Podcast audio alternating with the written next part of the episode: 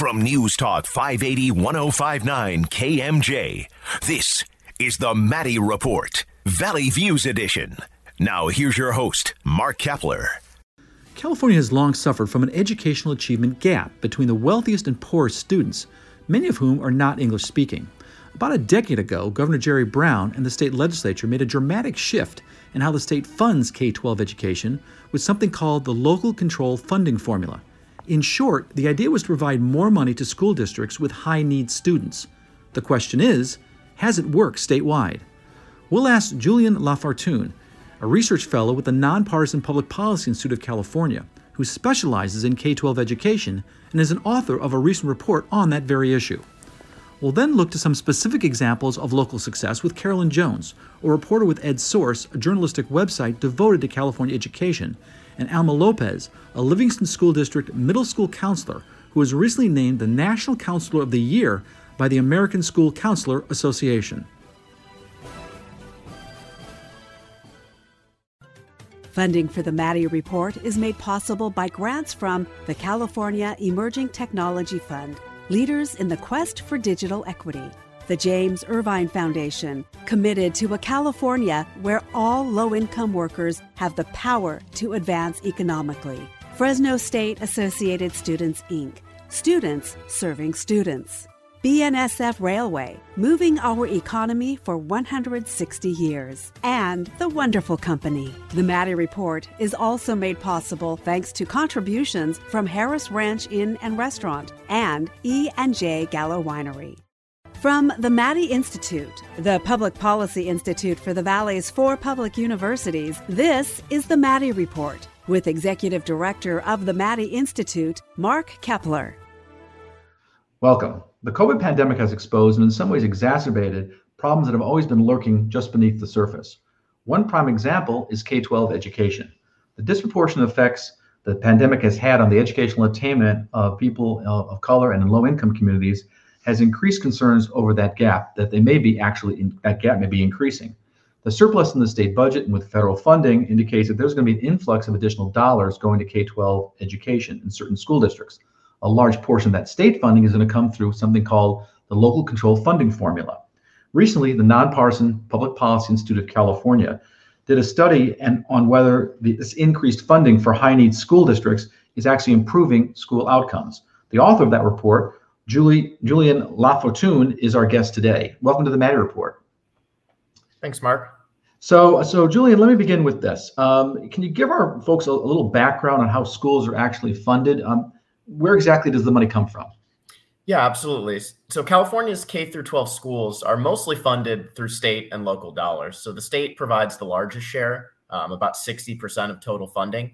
Uh, local revenues, and this is mostly from property taxes um, collected on local properties, that contributes a little less than a third. And then the federal government chips in the rest, um, around 9% in most years, mainly through the Title I program and the National School Lunch Program. Uh, but as you mentioned, this year there's a lot more federal funding. Yeah, and so let's focus on on state funding for a second. So, you know, prior to this thing called local control funding formula, how exactly uh, were school funds, the state funds, allocated to school districts? So before the local control funding formula, or LCFF as it's sometimes called, we had something called the revenue limit system. So there's a set amount of funding per student. It was generally similar across districts. Um, the state basically would top off whatever a district didn't raise locally through their own property tax revenues. Um, and then there was a system of state categorical grants, so programs that districts could apply to um, and get additional funding on top of that.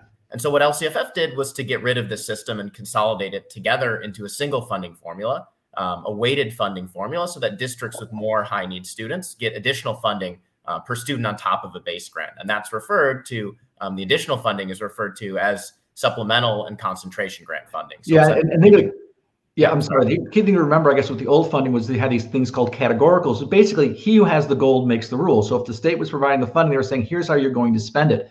With LCFF, uh, it's more, you know, you tell the district, you spend it the way you think you need it, um, right? It's more more flexibility.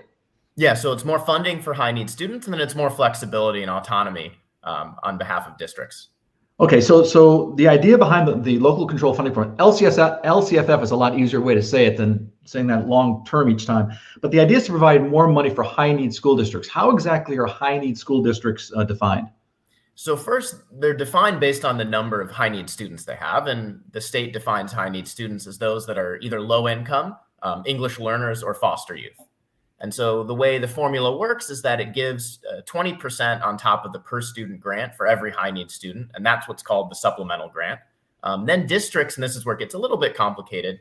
Um, districts that have more than 55% high need get an additional grant on top of that, the concentration. A little boost that tops it up to 65% um, per additional high need student. And so, to put that in simpler terms, basically, a district that's 25% high need, um, they get about 5% more on top of their base grant. A district that's 50% gets 10% more. And then, because of the concentration grant, say a district that's 75%, they actually get 28% more funding. Um, so, there's a lot of additional funding for those very high need districts. Okay, we've got a minute left in this segment. I didn't want to ask you this. You know, what's all this extra money? How's it being spent? What is it being spent on? Yeah, so for the most part, um, what we've seen is that it's being spent on staffing, and that's not really a surprise because that's what most districts' expenditures go towards. Um, so districts that saw, you know, the large LCFF funding increases, uh, they spent a lot of it on teachers, um, other support staff like counselors or librarians, nurses, teaching assistants.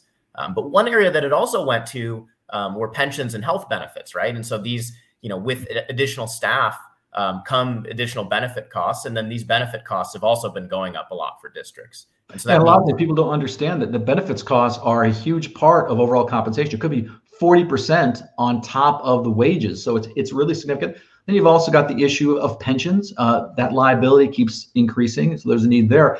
Uh, what about administration? Is much money going toward administration? So we didn't see large increases in administration. Um, it's generally a small category, and we didn't see large increases, roughly proportional with what you'd expect given just the overall funding increase. And and what about class size? Um, so class sizes went down um, across most districts, and and even more so in the districts that got more funding. Um, and so that's mainly coming through just hiring of a lot of, of new teachers, especially um, during the early years of LCFF. Okay. Well, up next, um, how well targeted are these dollars? Are they generally spread across school districts, or are they getting to the and are they getting to the high need schools and high need students that really need those dollars within those school districts? That conversation in a moment. This is the Maddy Report. Welcome back. I'm Mark Keppler with the Maddy Institute. We're talking with Julien Lafortune, a research fellow with the Nonpartisan Public Policy Institute of California, who specializes in K-12 education. And Julien, I want to ask you about, you know, school districts um, that are receiving this post LCFF uh, local control funding formula money. Uh, is this a situation where they're getting all districts are getting more money, or is this kind of a zero sum situation where the high need districts are getting more money and the lesser need districts are getting now less money? Yeah, this is a you know it's an important question and it's something that's actually often misunderstood. And so since LCFF was passed, we've seen funding go up across basically all districts, districts of high and low need, um, and that's largely due to the recovery um, from the budget cuts of the Great Recession. Um, but under LCFF, the increases are concentrated um, in the highest need districts. And so, in a sense, we've been fortunate enough in the state to have an economic situation where funding is going up in general because of the improved um, fortunes of the state since the recession. And then we're directing even more of that money to the highest need districts since LCFF was passed. Um, so, so the good news is the, the state is awash in, in, in cash, and they so nobody loses out with LCFF. Question comes when if revenues go down, then what? Um, what happens to some of those lower need districts in terms of the money that they received? And they were they've seen articles now coming out where enrollments are actually declining um, in certain districts, and there's a whole other issue there. So let's talk about these these high need students. Where are these high need students? I assume some of them are in middle and high income districts. Are they losing out on this funding? Yeah, so of course, you know, high need districts are defined based on their high need students, um, but it's not exclusively that the high need students are in the very highest need districts that get a lot of funding.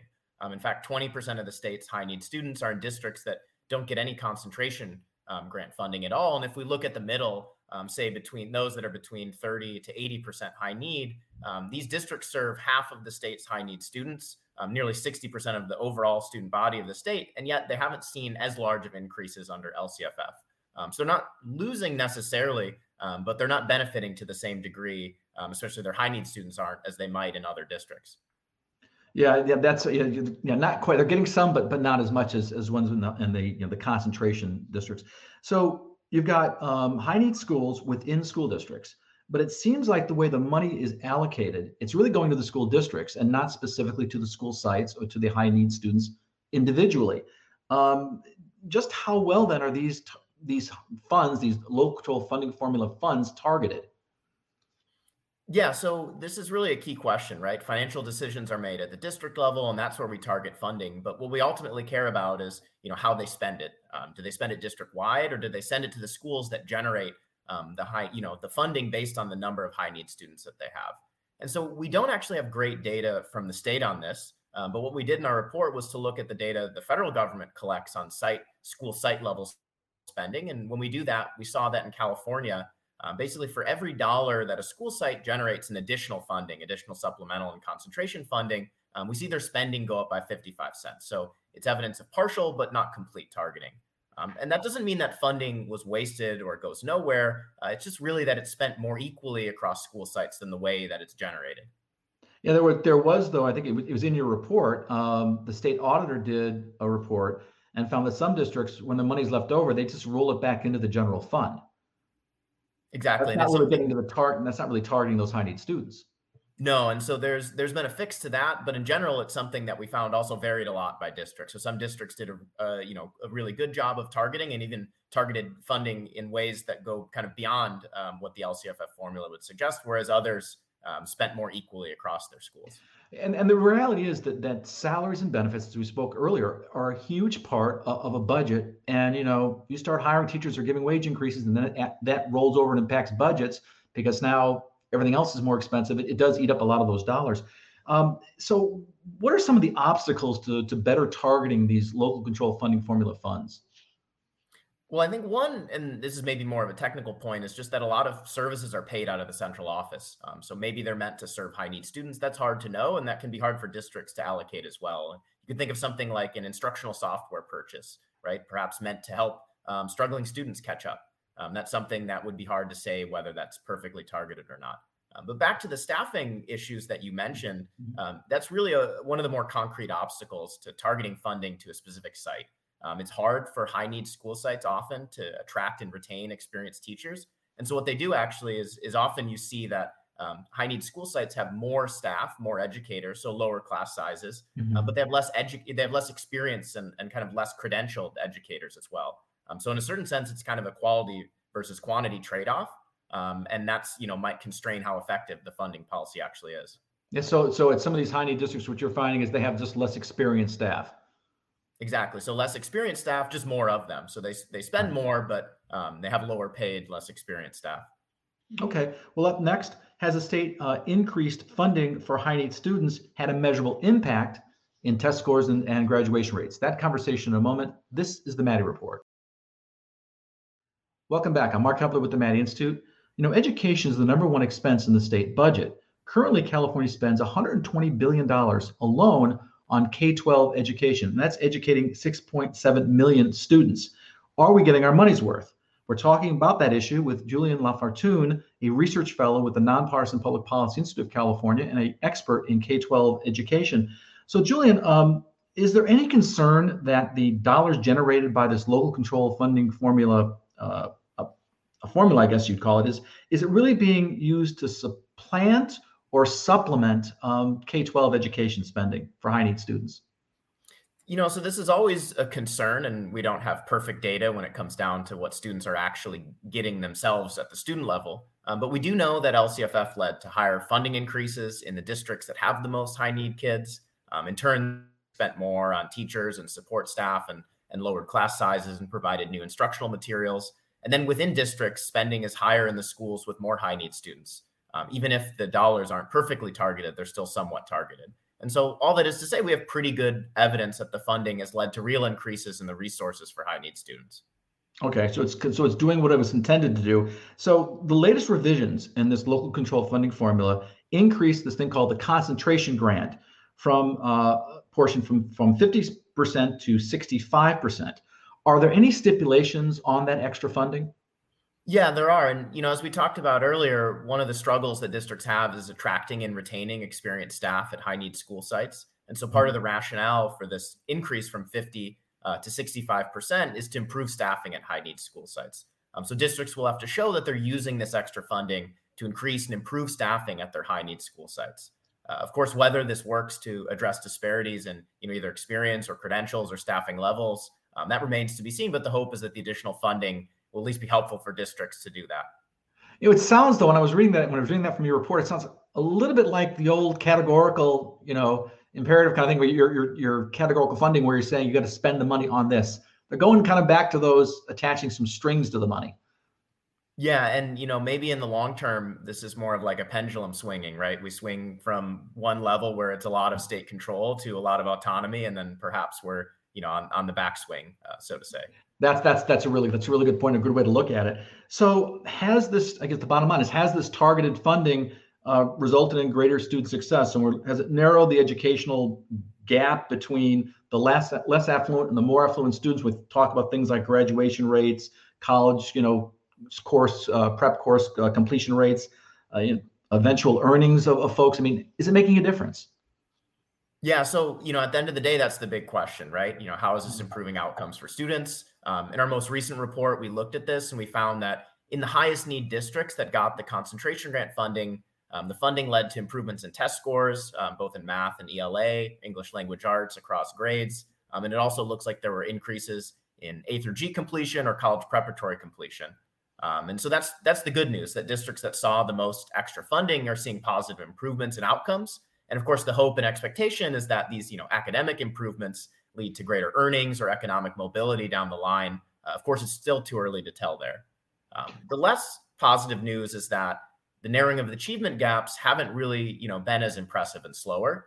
And so part of this is because the funding targets districts and, and not students. And so, mm-hmm. you know, some of the state's high need students just aren't in the districts that got a lot of this additional funding. So that so the districts are getting funding, but not all, not dollar for dollar flowing directly to the school sites or to the high need student themselves. It gets siphoned off in, into different things at the district.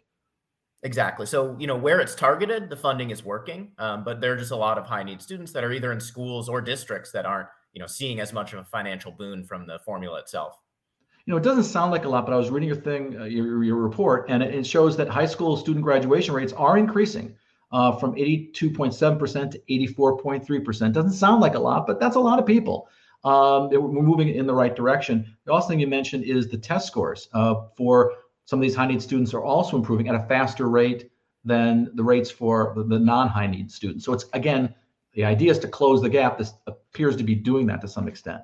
Um, we've got about 30 seconds left in this segment, but I want to ask you this. How should we interpret the magnitude of these changes?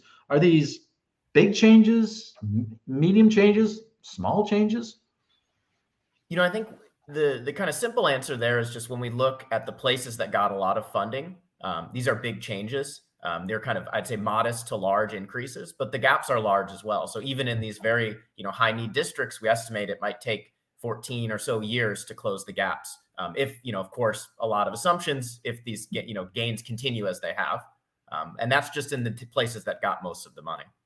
But anyway, and I did see that in your report, the 14 year figure, and that's kind of in some ways it gives you hope that there's a light at the end of the tunnel. If we just stay at this, we can close this gap. Well, up next, we're going to talk about some of the policy implications and recommendations uh, when it comes to state funding for K 12 education. That conversation in a moment. This is the Maddy Report. Welcome back. We're talking about state targeting of K 12 funding and student outcomes with Julien Lafortune, who is with the Nonpartisan Public Policy Institute of California. Uh, he's a research expert in K 12 education. And we're now talking about the policy implications and recommendations of this local control funding formula uh, approach. So the state's been using LCFF um, in K-12 education for about a decade now. Um, has it improved the equity and efficiency of uh, California's educational system? You know, I think in short, the answer has to be yes. Um, funding is more equitable across districts. We target need now within the formula in a way that we didn't before. Um, districts have greater flexibility and they're not as constrained by the categorical programs that were governed by Sacramento. Um, and you might expect that that then improves the efficiency in which you know districts can deploy resources. And then when it comes to outcomes, we have a growing body of evidence um, that this extra funding led to improvements, particularly for the highest, the high need students in the highest need districts in the state. So, so the answer is, is, is at least a qualified yes. Um, let me ask you this though: you you did come up with three broad recommendations uh, for policymakers if they seeking to really improve the LCFF's ability to deliver on this promise of closing the educational achievement gap. So let's talk about each of them. The first recommendation you had was improve tracking and transparency, uh, particularly with this funding to to high need students. What exactly do you would you like to see done there? Yeah, so well, we have data right now that tracks spending to the school site level. Um, that's collected by the federal government, not with the purpose of evaluating LCFF. So we really don't have state level data that's meant to do that. Um, and then on top of that, when we look at the federal data, it shows that districts vary a lot in how much um, or how little they target spending to these high need school sites that have the students that generate it. And that's an area of concern. Um, but we really need better data if we want to say, you know, definitively that this district is, you know, targeting its high need students or that high need students are general in general are really seeing all of the additional dollars um, that they're raising.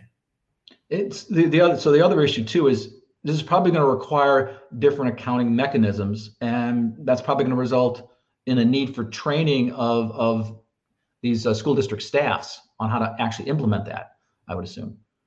Yeah, I mean it's not without cost, right? It requires changes in district practices and reporting. Some districts already do this, um, so you know there'd be lesser changes, and and some districts might have a more difficult time. But of course, at the end of the day, I think this type of at least transparency um, is something that's necessary, you know, for parents or policymakers or researchers like myself to really fully understand where the dollars are going and are they reaching, you know, the students for whom it's intended. Yeah, and you know, the reality is, and yes, there are a lot of high need students in some of the larger districts, you know, Fresno Unified, Los Angeles Unified, but there is a lot, there are a lot of small districts in the valley that are high need districts that probably don't have that accounting and technical expertise. Probably are going to need some help along these lines. Um, the second recommendation you had was to consider funding mechanisms based on school site need. Uh, it's not school district, but school sites. Can you explain that? Yeah, so this comes back to the district versus school level distinction, right? So we target funding to districts, and, and districts get even more funding um, if they have high levels of need or concentration, um, so to say. But that's not true for schools, right? So there are some high need school sites that have concentrated poverty, concentrated student need, um, but they're in districts that maybe themselves uh, are a little bit more moderate or maybe even more affluent in need. So about 12% actually of the state's uh, highest need school sites with this concentrated need and poverty fall into this bucket and miss out on some additional funding. Are you at all worried though that schools might, the school districts might segregate school sites, um, you know, concentrate the, the high need students in into one or two schools? and that's yeah exactly that's the big worry of this you know it's i think part of the reason that we didn't do that from the beginning in lcff so any sort of you know remedy here has to be very careful that it doesn't create a new incentive for districts say mm. um, to segregate school sites even more um, that would uh, you know obviously be worse than kind of any increase in funding prop you know because because people are going to play to the rules right if they know what the rules are they're going to they're going to play to their to their advantage last recommendation you had was uh, consider increasing supplemental grants and or lowering the threshold for concentration grants. Um, got just about 45 seconds left, but I just wanted to get your thoughts on that. Yeah, so you know what we really meant by this is that it's it'd be useful to kind of simplify and smooth out the formula. Right now, there's a big uh, kink in the formula, a big increase that happens at 55 percent, um, and that you know now goes from 50 or goes from basically a 20 percent to 65 percent increase in funding. Um, and so the districts that are really high need get a lot of funding. Those in the middle um, don't get as much additional funding. And so kind of smoothing out this formula, um, either by you know increasing supplemental grants or kind of lowering that threshold to a lower amount, is something that would really enable the formula to reach more of the state's high need students with this additional funding. And you can you can see all this by looking at the PPIC reports uh, by going to ppic.org. I want to thank our guest Julien Lafortune with the Public Policy Institute of California for joining us, and thank you for joining us. This has been the Maddy Report. We'll now look at some specific examples of local success with Carolyn Jones, a reporter with EdSource, a journalistic website devoted to California education, and Alma Lopez, a Livingston School District middle school counselor who was recently named the National Counselor of the Year by the American School Counselor Association. That conversation in a moment. The Maddy Report, Valley Views Edition, is a public affairs partnership between KMJ Radio, Cumulus Media, and the nonpartisan Maddy Institute, providing the Valley with valuable insight and analysis on politics and important public policy issues. This is KMJ. Welcome back. I'm Mark Keppler with the Maddy Institute. No, there's no question that K 12 funding, when used wisely, can really make a difference in closing the achievement gap. Our next guest is Carolyn Jones, reporter with EdSource who's written about some of the success stories, particularly those concerning local control funding formula. So, welcome to the Maddy Report Valley View Edition. Hi, yeah, happy to be here. Thank you. So, you know, Dan Walters, uh, a well-recognized columnist that a lot of folks read, has written that quote, and this is a long quote, but I'll read, I want to read, I'll read this to you because I think it's important. He says, quote, although the local control funding formula directed more money to improve the education of kids deemed at high risk of failure, and many billions of dollars have been allocated to that purpose over the years, there's scant evidence that the gap has been narrowed, much less closed. But then he says this, quote, that said, there's anecdotal evidence that some school districts, especially in rural areas, are making noticeable strides in closing the achievement gap. In smaller communities, schools are seen as vital civic institutions rather than political arenas. So parents and voters have influence that those in large cities lack, unquote. Now, one district you highlighted were the impressive educational gains made in Brawley, a farm town in Imperial County, California. What exactly happened there?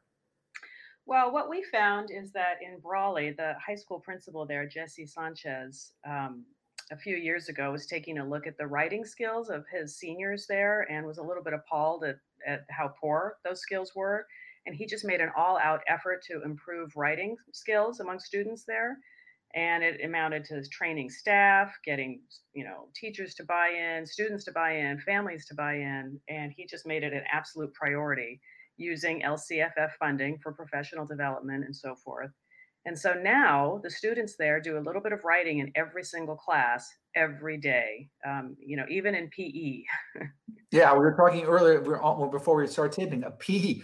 I, I, can't even imagine what would I even write about in PE. What are they writing about in PE? Well, they're writing about weight training, muscle anatomy, you know, whatever they happen to be learning there. They're mm-hmm. spending a little bit of time every day learning how to make arguments, learning how to cite sources, learning how to, you know, structure a paragraph. Um, no, I'm sorry, but there, there's a lot of truth to what you're saying because you know you don't have to be a genius uh, to be a good writer. What writing really takes is practice. The more you do it, the better you get at it. And so uh, I think they hit the nail on the head here by having it in every single class. Every single class every day you know in the cooking class they write about food safety they read articles about different food topics i mean every day. And so and the result has been really really promising. The test scores for math and english language arts have really improved over the past few years particularly um, the percentage of students who exceed the state standard now which is great news they still have a ways to go obviously change does not happen overnight but it's been really successful and students seem to really like it and it's been yeah it's been a big success there. Any, anything to get out of pe if you can spend 15 minutes writing it probably yeah, that's a good deal probably for most folks. Um, so let me ask you this you know uh, there's another success story that you've written about and that's what's happening in livingston which is a merced county town best known as the headquarters of uh, foster farms a big poultry company. What exactly happened in uh, livingston well, Livingston's really interesting. Um, it's a small, you know, as you mentioned, rural agricultural community. Many families there are immigrants, um, farm workers, poultry workers. Um, very, you know, I think, you know, some large percentage are low income. The in 2006, a counselor was hired, Alma Lopez, uh, and she was assigned to be the only counselor for kindergarten through eighth graders. She was one counselor with 2,500 students. And that's quite a student to teacher ratio. Yes. but she was undaunted and she created these programs that would kind of um, that she could use you know school-wide programs system-wide programs you know she would try to see students individually but then also set up these systems you know like do a whole anti-bullying um, program or suicide prevention um, uh, you know everyday acts of kindness that sort of thing and it was very successful and she got a lot of really positive feedback. And so when LCFF came around a few years later in the early 2010s, you know, she went to the superintendent and the school board and said, Hey, you know, could we have a little extra funding to hire some more counselors? I think I can really do a lot of good work here. And because she had this track record, they said, Yeah, sure, let's do it. Let's invest, you know, let's make this a priority. Student wellness, student mental health, student success, you know, let's really invest in this. And so little tiny Livingston invested half a million dollars to hire more counselors at the K through eight level, which is a level that doesn't get a lot of attention. Usually you think counselors, you think high school, but there's right. just a, mm-hmm. as much of a need for it for the younger kids. And so now there's five counselors for the elementary schools and the middle school, which still, you know, one to 500 isn't not great, but it's, it's a lot better than one to 2,500. Right. Sure. So now the counselors, you know, they they work together. They they move between the schools. They they are able to see lots and lots of students individually, and they're able to work with families and connect families to local nonprofits like health clinics, food banks. Um, you know, if they need legal assistance, so they they've really been able to turn this into a really robust program and the upshot there has been you know attendance is up um, discipline is down test scores are up since they started doing this there, there's been real results.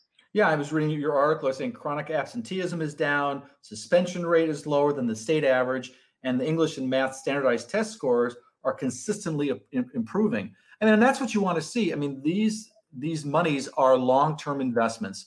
You know get kids on the right path. And there's a lot of research that shows that how kids do you know in the early grades second third fourth grade really are a predictor of lifelong success are they going to graduate from high school? Are they going to go to college? Are they going to complete college? And these all become then productive members of society. So you know you're not going to see the return on investment right away but over the long haul you you really do. Um, and it sounds like she's doing some really some marvelous work. So you know you also mentioned that um, ms. Lopez has really impacted some individual students' lives. Um, can you give us a story or two about what's happened to some of her students? Yeah, I talked to a couple of her former students. You know, one girl, the one story that really touched me was that a girl was in uh, eighth grade in middle school, and you know, of course, we all know what middle school is like. it's rough. tough, pretty much everybody. One word, rough. Right and this girl, you know, her I think her grandmother had died, and then her family right after that was going to move out of state, and she was devastated. You know what that's like in middle school to move away from your yeah. friends. And I think the way she put it to me is that she felt like her life was ending, her whole world was over. And Miss Lopez went around to uh, her classmates, this girl's classmates, and had them write little notes wishing this girl well and very discreetly gave them to her before she left without making a big fuss over it. And so when the girl got to, you know, her new school out of state, she opened this package and there were all these wonderful notes from her classmates. And she said that made such a difference for her. It got her through a very, very difficult time and she still has those letters to this day and then not only that but miss alma kept you know kept in touch with this girl and kept you know even this girl though this girl wasn't even in her school anymore she kept calling her and checking in are you okay how are things going you know she kind of pushed her to take harder classes and and you know and I, I understand from your article that she's now a college student this student this girl is now a college student in washington that's right. And she says if it was not for Miss Alma helping her and pushing her, you know, that never would have happened. And I've heard that from a number of students. You know, people it's, think- a really, it's a really critical time in a young person's life um, where they can really go south if they don't get the right direction. And counselors have a big part in that. Um, can have a big part in that. It sounds like uh, Ms. Lopez, I mean, really went above and beyond. Uh, perhaps that's one of the reasons why she uh, won an award recently. But um, let me ask you, there's another student you, you mentioned, Alejandra, I think you, you had talked about as well in your article. What happened with her? It's a similar similar story. She just said that she was going through a really hard time in middle school, which is not unusual. Lots of people do. And again, without making a big fuss about it or making this girl feel, you know, drawing attention to her, Miss Alma just said to her, you know, listen, come into my office anytime and the girl did. She went in there and would sit, and there'd be puzzles and magazines and a box of tissue, and and she would just go and hang out there. And it and it kind of ju- it was just enough to sort of make her feel supported, and that she had a safe place to go and kind of get through a difficult time. And again, similarly, that support kind of propelled her to um, succeed in high school and now she goes to UC Santa Cruz, where she's a student studying, I think it's game design. And she says she's the first in her family to attend a UC. And again, it never would have been possible, she said, without that support. Yes, it's, I think a lot of us can look back at a teacher or two, whether in grade school, high school, or even college, that really had a big influence in our lives um, and really kind of redirected our lives in many ways. I know I can certainly think of, of certain folks. One, in fact, one of the one of the professors I had in graduate school um, I was his research assistant, and I, I, recently he sent. I found out he's still alive. He's in his 90s, and I sent him a note, and he rem- it was very nice. He sent a note back. He remembered me, and, and it was just really great to be able to thank him um, for all his support because he was instrumental, you know, in, in my career. Uh, so it's it's it that's really neat. So all of you folks listening out there, if you've had a teacher that's really impacted you in a positive way, reach out to them. It, it tell you it just it will make their day, their year, and you know, great thing to send out uh, uh, to them at, at any time. Uh, I want to ask you this. You know, Dan Walters has also wrote specifically. He, he mentioned this story about uh, Alma Lopez. He said, "quote is she is living proof that kids from impoverished backgrounds can succeed if educators make an effort." Uh, unquote. Do you think that he has a point when he argues that state politicians and education officials should insist that uh, that we follow those kind of successful efforts in Brawley and Livingston and other small communities, that we replicate them elsewhere, especially in big cities? Oh yeah, absolutely. I mean, there's little miracles happening every day at every school in California, um, and a lot of it is possible because schools do have a little bit more uh, funding flexibility to to address the specific needs of their students. So I think these ha- things are happening now. But when there's something really hits like this, like what's happening in Livingston or Brawley, you know, it's worth paying attention to and looking at and saying, you know, hey, maybe this can work elsewhere too, particularly in similar communities. You know, yeah, it, it sounds like you know prior to the local control funding formula, we had something called categoricals, um, and basically, you know, he the simplest way to say this is he who has the gold makes the rules. Since the state was handing out the money in education, they got to decide how that money is spent. But when it's even well intentioned, top down, you know, this kind of best way to describe it is kind of a tube sock mentality, one size fits all. Is sometimes it doesn't fit some communities. And the idea, I think, behind local control funding formula is to give local districts the flexibility to spend those additional funds in a way that's going to be most beneficial to their students that they know best because they're working with them every day. Have, have you seen that in other districts? Oh yeah, absolutely. I mean, you know, what works in Modoc County is not going to work in Los Angeles County. And you know, we talked earlier about a little bit about parent buy-in and community buy-in and community participation. You're going to get a lot more of that if if parents and community members feel that the school is listening to them and really tending to students' needs, which are going to be very different depending on what community you're in. So yeah, absolutely. So, uh, so you know, you talk to a lot of teachers out there. How are teachers feeling about? And one of the things that, that people say is, you know, is a local control funding formula targeting. And we we talked about this earlier in the show, targeting those really those high need students. Do you think the money is getting to where it needs to get to? Do they need to do a better job of targeting that money? Well, my understanding is that the money, you know, for the most part, it does get where it needs to go, but the number of high need students in California keeps growing and growing, and in fact, it's growing faster than the funding is growing, and so there's there's a lag there, and it's never quite enough, and you know, there's always a little bit of an imbalance there, and also, you know, in some communities, some of the more affluent communities, parents chip in lots and lots of money through the PTA or through school bonds or what have you, and so there's there's and it's way more than what low income schools get even with all their extra money through lcff so yeah there's still an imbalance there for sure. well, one thing just, just looking at, at some of my notes here the livingston district uh, where alma lopez is, uh, is, a counselor 80% of the students are from low immigrant uh, families from latin america and uh, southeast asia. I mean that is a huge proportion of students that these students yes. have to deal with. Yeah absolutely absolutely. And and there's you know sometimes the you know the parents english skills aren't that great so it's hard to communicate with the families or parents move around a lot for work or there's housing instability. There's lots and lots of needs. Students have a lot you know they have a lot going on it's hard sometimes like i said these are long-term investments right you're investing a student who's an eighth grader when are you going to see that that return well probably not for four eight or, or more years right down the line but then those people become more productive uh, citizens. They're involved in their communities. So all this investment, hopefully, is, is focused on the right thing and, and closing that education gap, that achievement gap, is, is so important. Uh, and I hope it sounds like the local control funding formula is is really making a difference. You know, up next, we're going to talk to Alma, Lopez, the National Counselor of the Year. She gets to tell her story in a moment.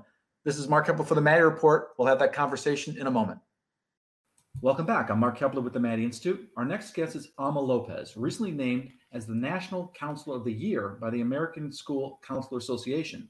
She's the daughter of immigrants from Mexico and grew up in Lathrop, south of Stockton in the Central Valley. She's currently a middle school counselor at Livingston Middle School in Merced County. Welcome to the Maddy Report Valley Views edition.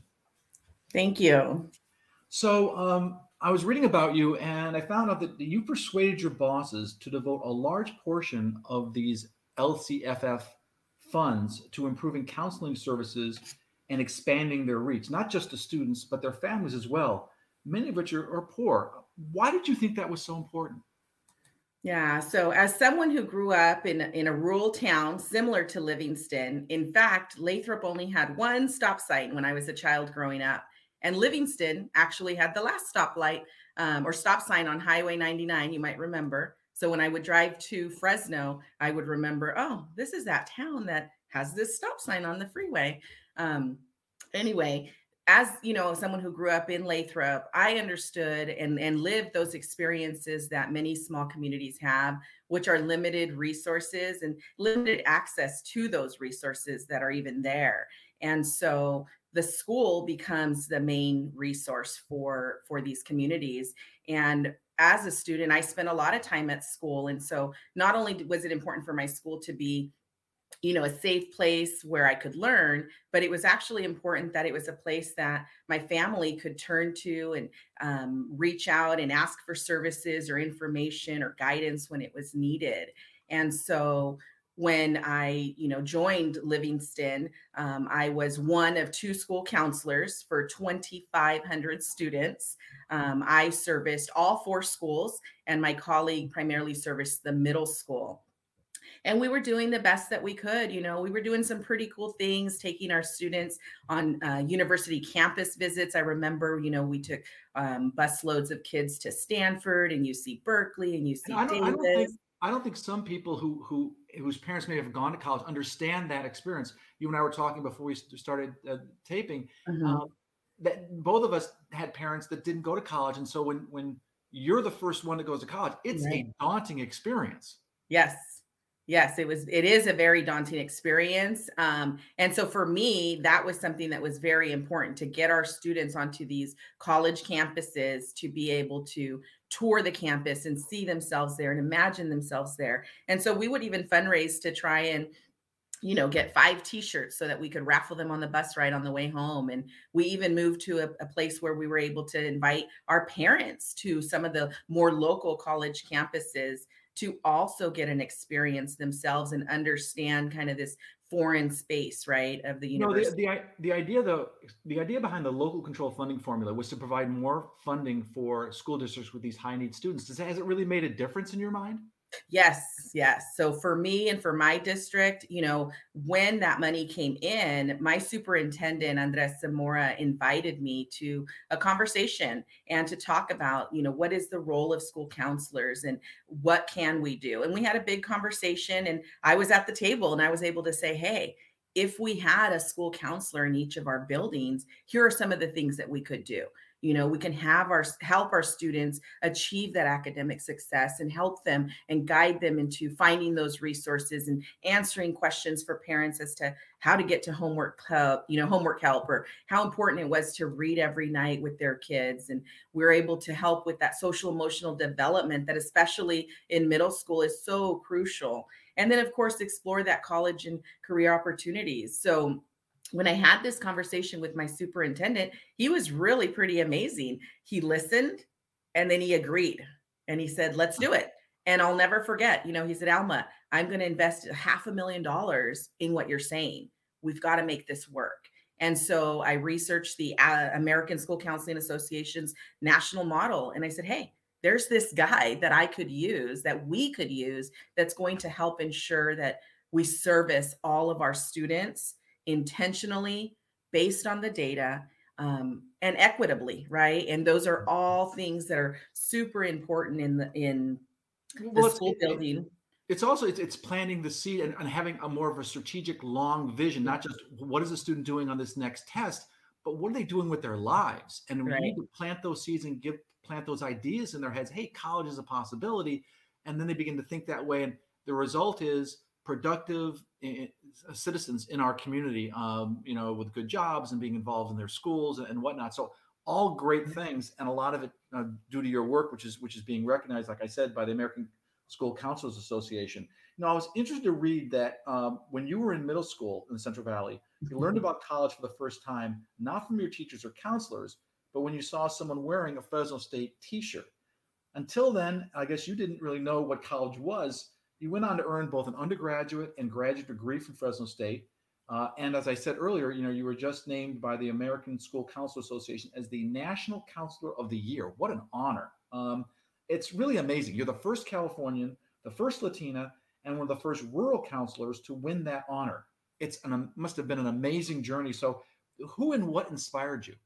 Yeah, absolutely. Thank you. I it has been quite a journey. I'm absolutely humbled by this opportunity. You know, I think back to the little girl that I was in Lathrop growing up and, you know, trying to kind of figure things out. Um, and I saw this shirt, you know, that a student was wearing. And and I was like, huh, I wonder, right? And that was really the question and and the it.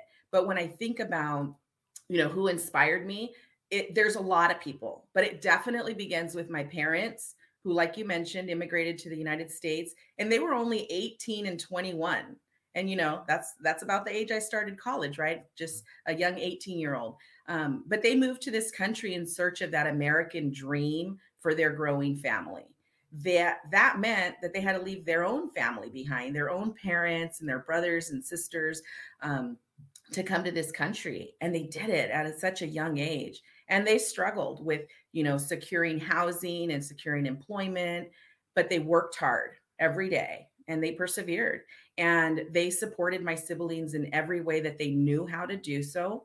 My dad a construction laborer commuted to the bay area daily um, in order to provide for us and i know he had this green pickup truck with no air conditioning and he would leave the house you know at 5 a.m and get home well after 6 p.m and so that meant that my mom would stay home with her five kids and you know she was the one that was primarily responsible for for our day in and day out education at home and she did the best that she could with five kiddos. Um, so when i decided to to go to college it was almost an accident. I saw this t-shirt and i thought huh maybe i could go to fresno state. I didn't know anything about college and i didn't know anything even about fresno. I had never even been there and I remember asking my parents, my dad specifically, for a ride to college. And I asked him, Mark, the day, you know, the Friday before starting school Monday, I was like, hey, can I get a ride to college? And they were like, what? And I was like, yeah, I'm going to go there, you know? And wow. they gave me that ride and they helped me move in to Graves Hall right there at Fresno mm-hmm. State. Mm-hmm. And they wished me well. And whenever they could, they would give me a couple hundred bucks. And that wasn't too often. My sister, just a couple years older than me, would also give me a couple hundred bucks whenever she could. And I signed the student loan checks every time I needed to, you know. And Fresno State actually gave me an opportunity to work um, as a work study student. So I remember I worked two years for the Sid Craig School of Business for four dollars and twenty five cents. You know, um, and I learned a lot there from the professor. By the way, I was going to be clear about that. We were paying minimum wage. We, no violations there. Back in the day, that's what. that's what it was. Yeah, and you know, um, I didn't really know what I was getting myself into, but but I wanted to try something different. And my parents, you know, they came to this country and they tried something different and they wanted something better for their kids. And so for me, that was the inspiration, right? Well, if my parents, it sounds like, it sounds like you inherited that pioneering spirit.